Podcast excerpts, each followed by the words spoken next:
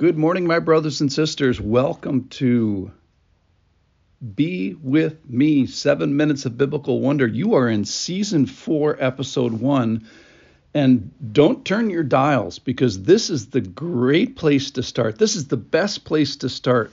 We've done season one, two, and three before, and there's a cycle, but the cycle actually starts today with season four. And you can ask yourself, what kind of knucklehead starts in the middle of a story? Well, me and George Lucas, that's who. I didn't mean to. I didn't mean to start a podcast. The pandemic sort of got me started in that, and I just happened to be in Luke chapter 6. So we went from Luke chapter 6 all the way through the rest of the Gospels, and now we've left from the beginning of the Gospels until what was happening in Luke chapter 6 blank, and we're going to fill in that blank starting at the beginning with now with season 4, episode 1. So I didn't I didn't mean to start a podcast, but I certainly do mean to finish one and go full circle. So if you want to do the cycle, start with season 4 and then go to season 1 and season 2 and season 3. There's 450 days. This podcast is meant to be uh, a little bit of a prod, a daily uh, inspiration perhaps. And if you wanted to start with Jesus' start, start here today.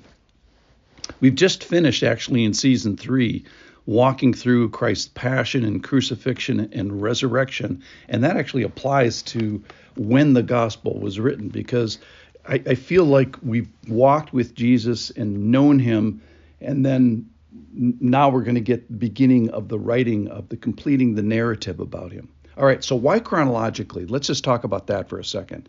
In my mind, it's easier, it's less confusing it's more orderly. The sequential is is easier for me to understand. And though you can take a particular Bible lesson and sort of pick it out of uh, out of the timeline and just study that alone, I find it helpful to think about what happened kind of yesterday for the people that were in the story, and then act with surprise as you find out what's going to happen tomorrow. So here we go. Let's go. This is Luke chapter 1, verse 1 and this is the dedication of the Gospel of Luke. Verse 1 Inasmuch as many have undertaken to compile a narrative of the things that have been accomplished among us, just as those who from the beginning were eyewitnesses and ministers of the word have delivered them to us, it seemed good to me also, having followed all things closely for some time past, to write an orderly account for you, most excellent Theophilus, that you may have certainty concerning the things you have been taught. So, this is a single sentence in the Greek. The scholars uh, tell me that this is a uh, one of the most beautiful sentences in all of first century Greek. It uh, it is Luke giving his writer credentials. It's almost like it's written by the Hemingway of of that uh, century.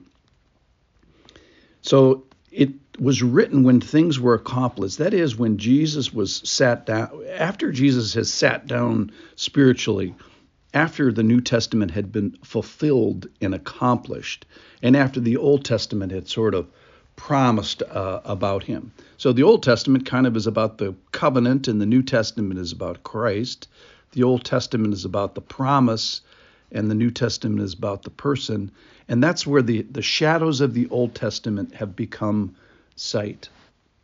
So we have God foretelling in the Old Testament, you know, Christ is coming, that he's going to suffer, and he's going to uh, going to fulfill what is told in the Old Testament. So it's only appropriate that those who have walked with him, that those who have known him, are the people that are uh, witnessing in this particular book. Verse 2 says that they were actually eyewitnesses. So we get this narrative, this beautiful narrative description written by Luke, who's quite a writer, by eyewitnesses as the source. We find out that this is a, the description of the writing is a narrative. That is, this happened, and then this happened, and then this happened. Um, the topic is God's revelation. That is, just as those who are from the beginning were eyewitnesses. So at the topic is the uh, start of the story and the complete story. the sources are these eyewitnesses, but also Luke himself.